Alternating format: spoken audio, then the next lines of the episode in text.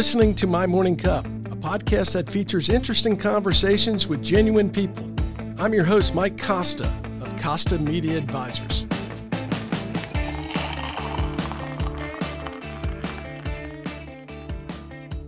My guest this week is Mitch Patel. Mitch's company, Vision Hospitality Group, represents a portfolio of hotels affiliated with brands such as Hilton and Marriott, as well as the company's first boutique hotel, the Edwin, overlooking the Walnut Street Bridge. Mitch's family immigrated to the United States from India, settling in Cleveland, Tennessee. Mitch is a successful businessman, founder, philanthropist, and die-hard Tennessee fan. Mitch, welcome to my morning cup. Before we get into your career and how you started Vision Hospitality with $3,000 in your bank account and a drive to succeed, tell me what's in your morning cup? So I don't drink coffee, but here lately, my wife uh, loves chai. And that's something she absolutely has to have if we're traveling or at home. And so um, I started drinking green tea with Oh, her good. just to give her company. And uh, so that's what's uh, typically in my morning cup. Are you addicted yet? Not yet. I'm getting used to it. Well, again, welcome. Uh, you have a very interesting story to tell, Mitch. I always felt the best place to start is the beginning. So, if you would, tell us a little bit about how your parents immigrated to this country. They brought the family, and take us through that journey up to when you get to Cleveland, Tennessee. Um, so I always start off with my father uh, came to this great country with eight dollars in his pocket to pursue something pretty powerful, the American dream. And this is the greatest country in the world with the greatest people. And uh, you'll often hear me talking about that. Sometimes we take those things for granted, but uh, for an immigrant, and it's, it's it's pretty powerful what the American dream offers.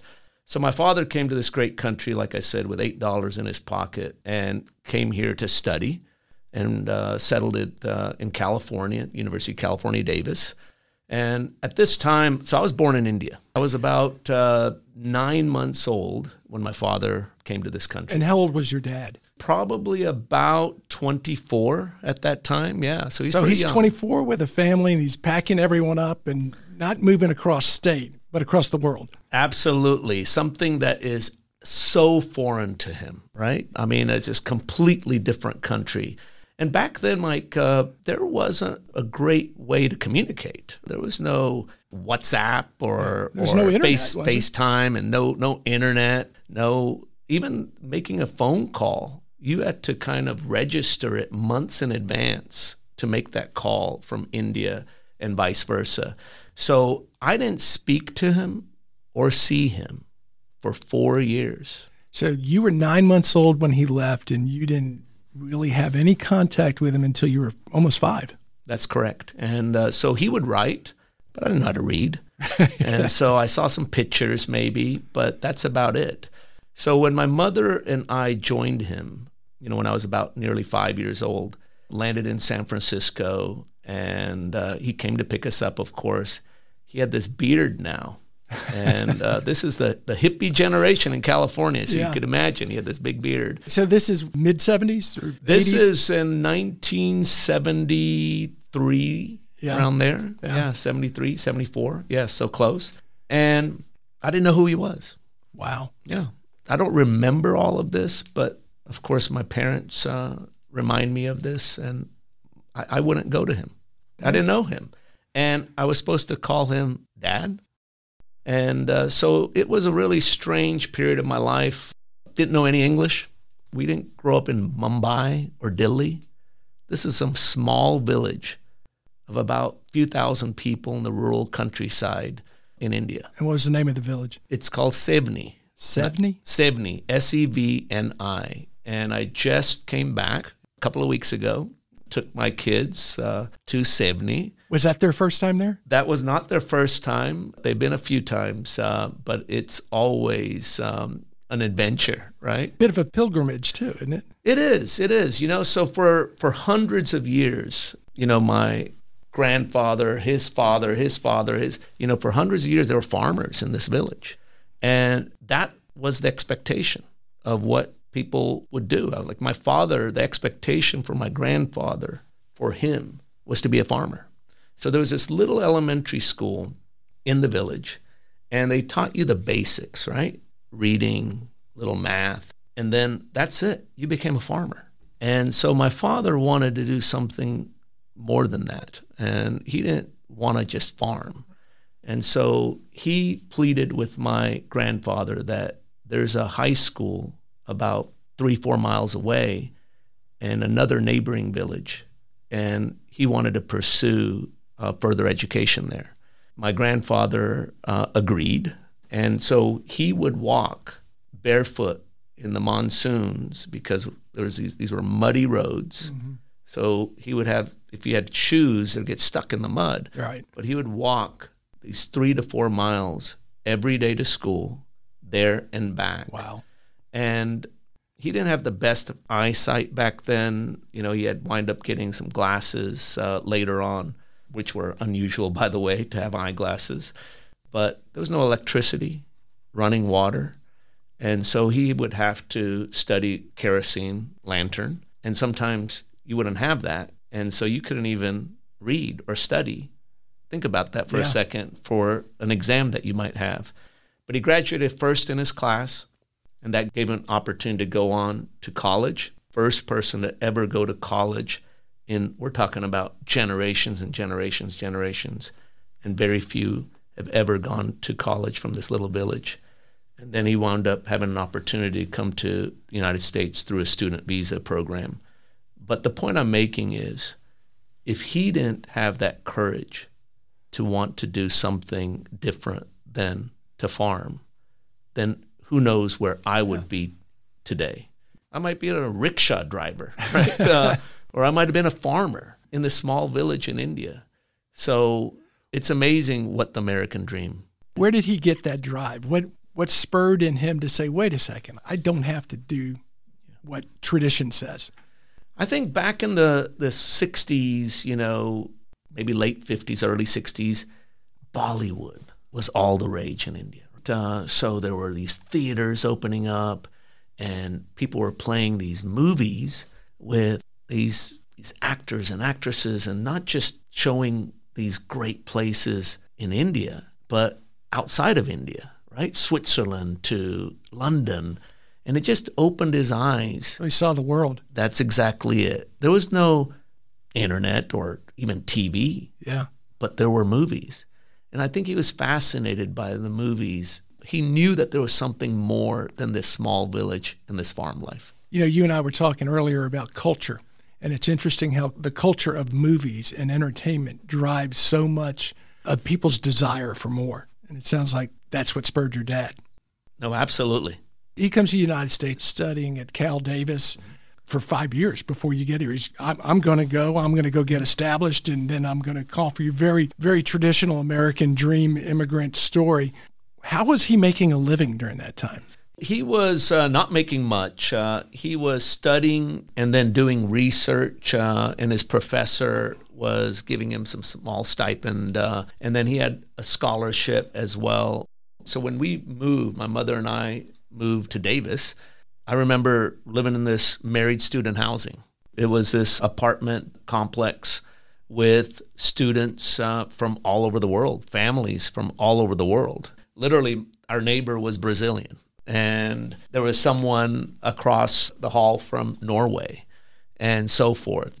It was just this United Nations yeah. right here in California. It was an amazing experience. I remember they had like this food festival and cultural festival in this little development, and there were just foods from all over the world. So I, I it was a fascinating upbringing. Um, there were a few other Indian families that we became very close to, but it was uh, a very unique experience. Again, I picked up English, and I'm sure I picked up a lot of different uh, words from different languages. and I do remember we wind up moving to another city after college too, but I went to five different elementary schools before fifth grade or sixth grade. Five wow. different public elementary schools. So yeah. you naturally had to adapt and learn to make friends and be a bit extroverted, I imagine. You know, I was telling this story to someone not many years ago, and when I was sharing that, I almost wanted to feel some empathy from the person that was listening that, wow, five different public elementary schools, that must have been so hard. But that's not the feedback that I received from this person. This person said, That's why you are who you are. And so all those experiences define us and who we are today. And I really believe, you're right, Mike, that every school, first of all, not just forget the five different public elementary schools I went to, I was different. I wasn't white, I wasn't black, I wasn't Hispanic. And then that last elementary school went moved cross country from California in the middle of my fifth grade school year to Cleveland, Tennessee. Wow, that's a change. That is a change. We're talking about, you know, here's someone of different ethnicity, different color, and here you are in a new class, middle of your fifth grade school year. And I think that has taught me to adapt and to put my hand out and introduce myself. And I often say that to others. I tell that to my own kids. We were at a restaurant, Mike. Um, I'm not going to tell you the, the location of it, uh, but it was in a rural location. And all the patrons of the restaurant were kind of turned around and watched our family come in. And my kids were going, everybody's staring at us. And I go, it's okay. Someone looking at you doesn't make that person a bad person. They're just not used to seeing you. If a green person walked in, you would turn around and stare at them. They're not used to seeing you. That doesn't make them a bad person. And so I had to explain to them that, you know, life is not going to be fair. And this is an important conversation we should have that absolutely life's not going to be fair. My dad would often tell me that people are going to look at you and judge you and have a perception of you by looking at you. It's your job to change that perception. So place your hand. Is it going to be fair? No. But put your hand out first, smile wider, and change that perception of what that person may think of you. Your dad's a wise man. And that's the opportunity that we all have, as opposed to just saying, it's unfair. Look at what's happening to me. Make something of yourself. You could absolutely do it. I'm going to go back to this the greatest country in the world with the greatest opportunities. Try doing what we did in another country. Probably wouldn't work, even in India. And so the opportunities are endless, but you have to want it, and no one else is going to take you from point A to point B. And that's too often, I think, that people want someone to take them from point A to point B to point C. Because you know what? I deserve it. That's owed to me. Nothing is owed to anybody. Right. And you have to make that happen yourself. And I think that that I saw that. You know, my father, he pursued his PhD in food microbiology. And he got a job at a pickle company in Stockton, California. By the way, they call Stockton the armpit of California. I have, okay. I have a friend who lived in Stockton for about five years, and he's told me that. yeah, it's not the most pleasant. Uh, when people say California, ooh, it must have been That's... really nice growing up in California. No, no, no, no, no. This is Stockton, California. And so, you know, he gets his job as a research scientist at a pickle company, and he leases this 11 room motel in Stockton, California and he couldn't afford to buy it, so he leases it. And it's probably the lease payment is probably less than most people's car payment today. And he wants to continue to work at this pickle company. And this gives my mother an opportunity to run this business, for us to save money on living expenses. So it, we move into this little apartment, uh, this little couple of bedroom apartment behind the motel office. And I remember at this time, I'm like eight years old, and I helped my family clean rooms, doing laundry, um, taking out the trash, and even as an eight year old kid, checking in yeah. customers. Um, I remember the rates were $10 a night, $10 a night back then. And guess what? You got a hard key and you got $2 back if you return the key. so really the net the net rate was $8 a night. But that's uh, our introduction to the motel, I'll say motel business. Right. And, do you remember the name yeah. of the motel? Yes, I absolutely do. It's uh, the name of the motel was Stevens Motel. And you know what? I have not gone back to Stevens Motel. You know, we talked about pilgrimage. Yeah. I'm going to take my kids to go see that motel. Oh, that's a great idea. Yeah. Your next boutique hotel should be the Stevens. That would be a great story, Mike. Uh, I always talk about stories. Uh, great boutique hotel. We'll get to that one, but uh, is a, like a great story. So your dad leases the hotel motel. So the hospitality industry starts there. How do you get to Cleveland, Tennessee? There's a lot of twists and turns. um, so now I'm in fifth grade. We've been living in this motel for a couple of years. My father invites his brother and their family to the United States. Back then, it was a lot easier to bring in family members from another country over to here. All of this, make it very clear, was legal immigration. And then about a year later, so they move into this motel, this family of five. And then he brings in his sister and her husband and couple of kids.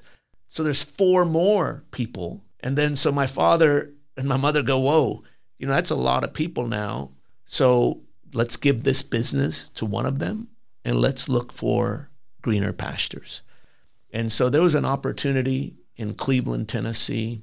They were called Scottish Inns. I don't know if you remember. I stayed in a Scottish Okay. Inn in Nashville once when we first moved from New York to Tennessee.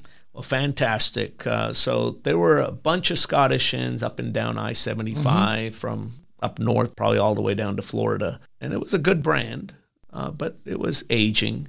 And so they were. They were selling a lot of these Scottish inns, and my father wound up uh, buying the one in Cleveland, Tennessee. He went to look at the one in Athens and then one in Cleveland, and he just thought Cleveland was a little bigger city, closer to another bigger city, Chattanooga and he wound up upgrading it to an Econo Lodge. So he's telling you what kind of motel that was. But uh, here I am. So we moved cross country from one of the most liberal parts of the country to the center of the buckle of the belt of Cleveland, Tennessee. What a great city, though, Cleveland, Tennessee. Great people. So moved to Cleveland, Tennessee. And this time we don't live in this motel. But again, Mike, I help out in this family business, doing laundry, uh, taking out the trash. This time we got a little pool. And as I got older, my parents finally had confidence that I'm old enough that I could take care of this business myself. And so they would go not really on vacations. We never took vacations. It was a social obligation, right? Some sort of wedding that they had to attend for three or four days. And then they would leave this motel to my hands as a 16 year old or 17 year old. Wow. But because I grew up in this business, that's the last thing I want to do. And let me make this very clear. My parents came here to not simply make it a better life for themselves, to make a better life for that next generation. Generational change. Generational change. Yeah. And so for them, they were making those sacrifices. That's what the American dream is about, right? They were making sacrifices so we could have a better life. And for them, a better life is to be a professional, not a small business owner cleaning rooms and doing laundry and plunging toilets. Yeah. it was to be a professional, be a doctor, be a lawyer, be an engineer. And that's why you see a lot of Asian Americans, Indian Americans. Many of them are doctors, many of them are engineers, and many of them wind up getting into business, but a lot of, a lot of professionals. And so it was just this drive for us to get a great education. And so, doctor, lawyer, or engineer. Those were the three options. so I picked the, what I thought was the easiest route of the three. Yeah. And let me become an engineer. And that's what I wound up pursuing at the University of Tennessee. Do you have any siblings? I do have a younger brother. Younger brother. so both of you were immersed in this. That is correct. He was six years younger. So his experiences are a little different than mine. And I understand that. I'm from a large family, and the age range is like 15 years. And, and what the youngest experience is not what the oldest experience by any means. So you, you get your civil engineering degree, and you don't go back and work in the family business. What do you do? I've got my bachelor's in civil engineering. Then I wound up getting my master's in civil engineering and transportation traffic engineering emphasis. So I wound up getting a job down in Atlanta working. That's what I thought I was going to do the rest of my life. That's what I studied. That's what I got my master's in. That's what my parents' expectation of me was to pursue that for the rest of my life. And so that's what I thought I was going to do. So I went down to Atlanta, worked for this company, designing roads, uh, doing traffic plans, doing traffic signalization uh, studies, uh, transportation plans. But that's what that's what I was doing. So I was in my little cubicle designing roads from two lanes to four lanes down in some highway down in South Georgia, you know, in 50 foot increments. Sounds exciting. It was not exciting at all. I didn't really enjoy studying civil engineering while I was at University of Tennessee. I loved all the other aspects of going to college, uh, especially our beloved football. Yeah. But the actual, you know, engineering wasn't really for me. I always thought I was a very creative person. And all through middle school and high school, I painted and I'd work exhibited in high school at the Hunter Museum. Do, do you still have that art? I still have a lot of that art. Yes, they need to re-exhibit it. I don't. I don't know. People say, "Oh, you should put it up at the Edwin now," but yeah. no, no, no, no. Uh, but I really enjoyed art, and uh, so engineering didn't give me the ability or give me the opportunity for the creative. I couldn't just move the lanes where I wanted to. I couldn't take those uh, yellow and white stripes and make it purple, yeah. and so it was monotonous, and I didn't love it. Yeah. Sounds like it confined you. you. You had to color within the lines, and you were probably a little bit more of, I think we ought to go this direction. Absolutely, Mike. So I'm in my cubicle, and I just think that this is what I'm going to do the rest of my life. And I wasn't happy. And I did it for three years. And every time I talked to my parents, my parents would tell me, You're, you're being lazy. You need to work hard at this it's not about having fun. it's about making a living. Because that's what their experience was. That's I what mean, look what they did. Was. Absolutely. I don't think they were having fun cleaning rooms, um, but that's what they thought that I should be doing, and so that that's what I thought I should be doing, and so I thought I was I was stuck. Like I was stuck in this cubicle designing roads and bridges for the rest of my life. How did you go about making that decision of, you know what, I'm going to go to my boss. I'm going to tell him here's my two weeks' notice. I got a little money in the bank. And you're not taking over the Econolodge. You're going out on your own. You know, at this time, my father is pretty much retired and he's out of the business. Um, so there was nothing handed to me. Did I grow up in the business? Did I get introduced to the business? Absolutely. But it was a completely different business. And so nothing was given to me uh, when I started so I'd saved up $3,000 in these three years working as an engineer. And that's after I had to cash in my 401k with penalties, by the way, which wasn't fun. And so there was this opportunity to build and manage a hotel in Chattanooga. My uncle was taking the lead on it, but he was looking for a partner and someone to manage it as well. So he approached me. And it was the Homewood Suites. Never heard of this brand in my life. So I had a couple of challenges though with this, and I, I took this plunge. I had very little money, and this is a very capital intensive business, real estate. What year is this? We opened that hotel in 97, so this is 96. And the Olympics were about to come that summer. And I just moved to Chattanooga and I was going to break ground on this hotel. So here, it's a very capital intensive business. I had to come up with $352,000. You're talking about this kid that's 27 years old. $352,000 for my share of the equity.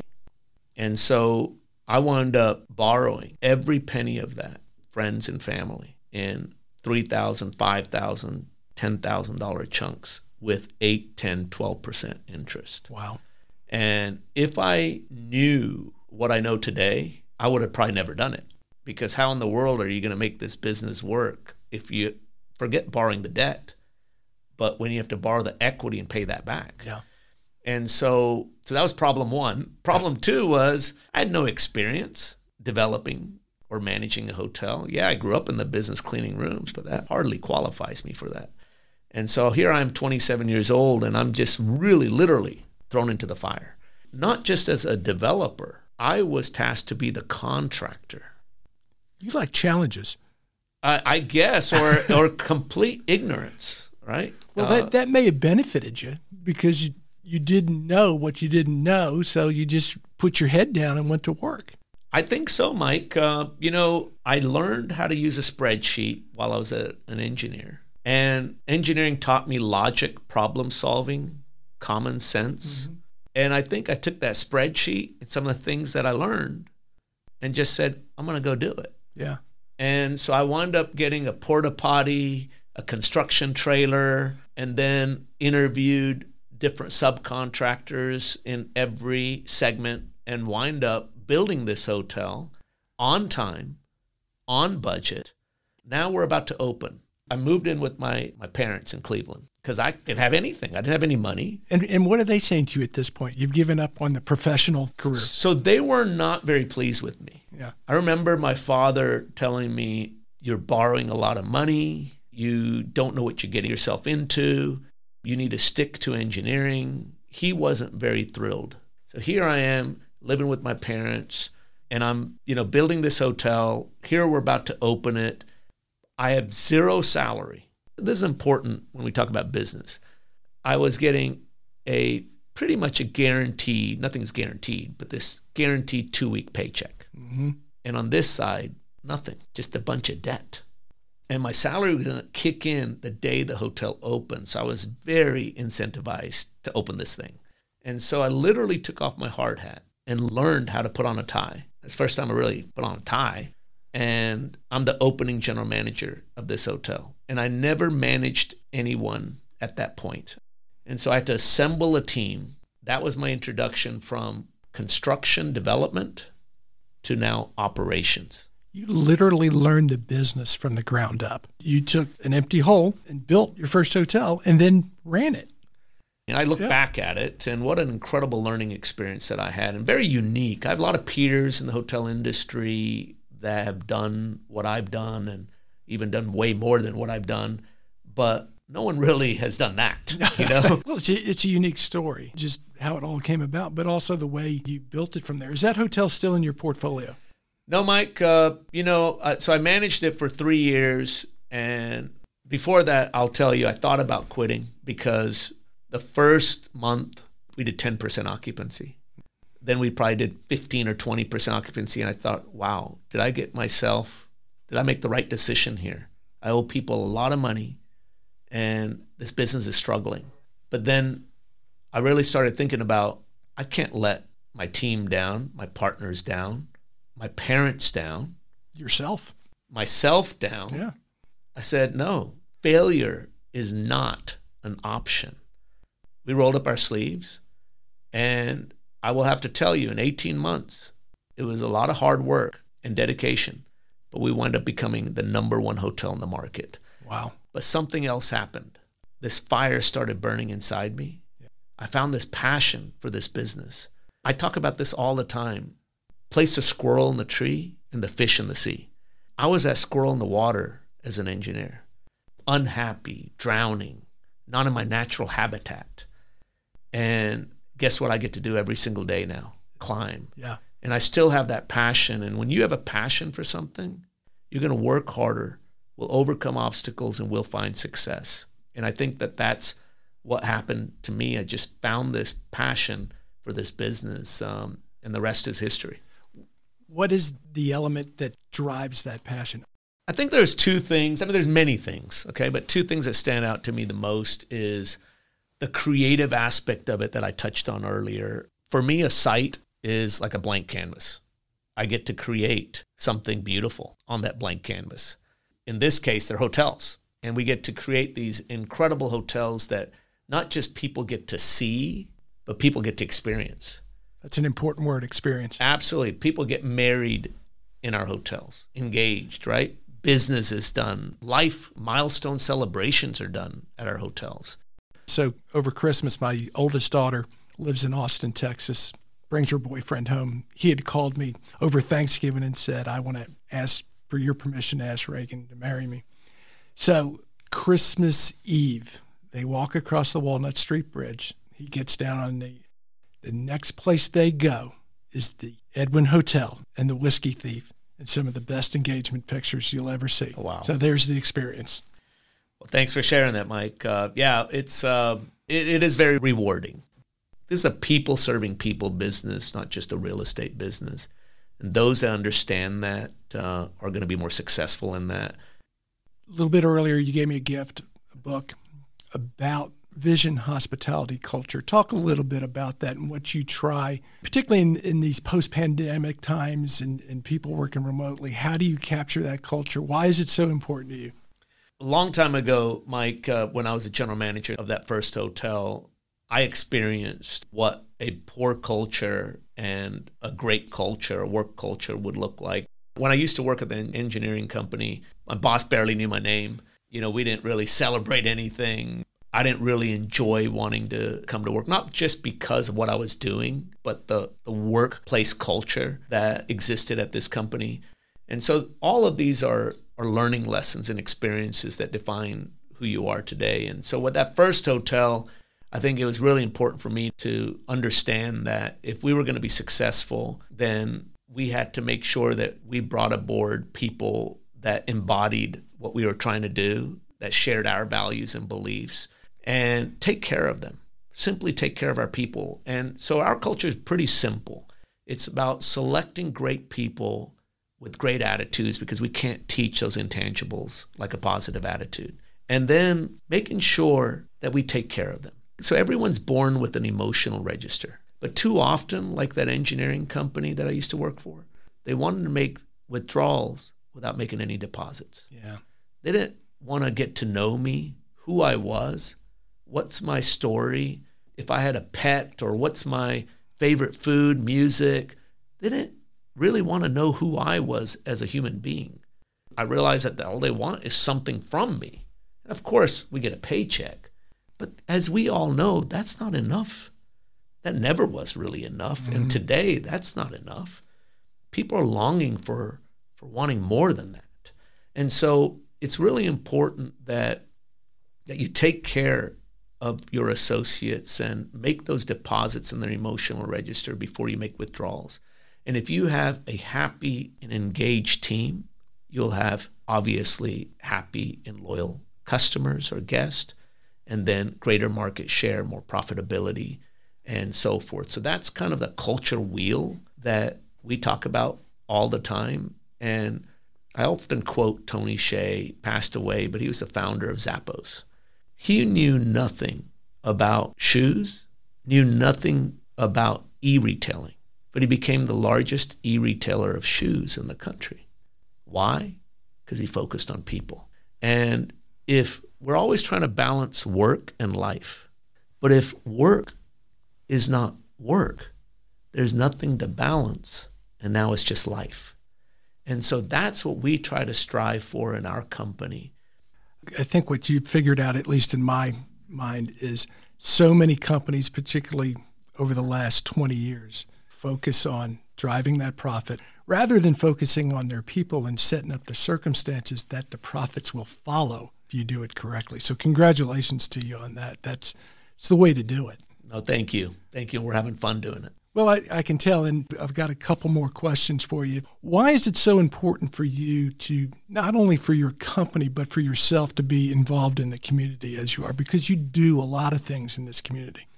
Yeah, I think community is an absolute core pillar of our company. So we want to surround ourselves with people that also share those values. So I think there's so many people in our organization that want to contribute in a meaningful way to their respective communities, but they just don't have the means, right? If it's a financial or if it's time. So we want to be able to give that opportunity to our associates. So it really goes down to not as much about, okay, what's the right thing to do? We can make an impact. Sure, those are important things. But what do our associates want? And our associates really want to volunteer, want to contribute. And we want to empower and encourage them for that. And that's why you see us be involved in 75 to 80 organizations a year in various ways is because it's really become a part of our culture and everyone wants to be a part of something bigger. And I think that there's something pretty powerful about that. You know, with you talking about that, what I find interesting is for someone who, as he grew up, had to fit into communities that he did that he was immigrated to and was constantly moving and constantly the new kid you've kind of taken the opposite direction with your company and very embracing of bringing everyone in and making them feel part of that. You haven't thought about it in that way, Mike, uh, but that's an interesting observation. I guess I should go see a therapist one day and maybe lay down and and we could talk about all kinds yeah. of things like that. Well, I got a couch right what. over here. Well, you, you would do a great job of that. Well, thank you. Last question. I want you to think back to your 25 year old self and what would you tell yourself that's really important about a happy life that you know now that you didn't know then? So I'm going to just answer it a few ways. One, we talked about all the twists and turns. Yeah. uh, with my personal story. So I don't know if there's a lot of things that I would change. All the, the hardships, the obstacles, the mistakes are why we are where we are today. And so who knows which direction it would have gone if we went another route. But there are a few things that I would absolutely do. One is I think as we get older, time becomes our most precious commodity. 25 years ago, when we started the company, we just celebrated our 25 year anniversary last year from that first hotel. Didn't have money, didn't have a business acumen, network, any of that experience. So we're blessed with a lot of those things today. But time becomes your most precious commodity. So I think that I would probably use my time more wisely and balance it with family. And I think family is, as you know, is most important. But so there is one downside with passion. Passion is a very important ingredient in entrepreneurial success, but it can also consume you. You hear those stories all the time. Steve Jobs, right? Even Tony Hsieh. You can't let it consume you. And you can't let it take over important other important aspects of your life. And it took me a long time to really completely understand that. And I'm a much better father and a husband and a child, a son, I should say, than I was uh, back then. And then the other thing is, I think that I would surround myself with smart people early on. People were obviously great early on, but it takes you years to really understand that, ooh, I could afford or I should go get this person. And if you try to do everything yourself as an entrepreneur, that can't be sustainable. That goes back to that first thing. You try to do everything yourself. And I think that surround yourself with really smart people, smarter people than yourself, and have that belief that you will be successful ultimately but there's always that fear that you're not gonna and i think that fear still exists today it's a know? healthy fear though it's a healthy fear yeah it can never be overconfident we're in a day-to-day lease business mike yeah we saw the worst of it in 2020 when the pandemic hit and um, we shut down two hotels i never thought we would have to shut any hotels ever down but i will have to say that in 22 we had our best year in the history of our company it's amazing. I started with this, I'm going to end with this. This is the greatest country in the world with the greatest opportunities. And the American dream is absolutely alive. And never bet against the American spirit because we saw how amazing and resilient the American spirit is. That soon as they could, people wind up traveling uh, more than they ever had before. And it's just amazing how resilient that people are in this country. This country was founded on exploration, going to places that they haven't ever been. It's just amazing what we saw, and we benefited in that uh, as a company. And it gives me confidence that if we could withstand something like that, then imagine what we can do going forward. You're the embodiment of the American dream, and your story is exactly what we want to tell on My Morning Cup. But Mitch, really, I, I appreciate you taking time to to talk with us. I love your story. Uh, you as a person, I, I can't think of anyone that I enjoy talking to more. And uh, thank you so much for coming on my morning cup. Thank you for having me, Mike. Appreciate it.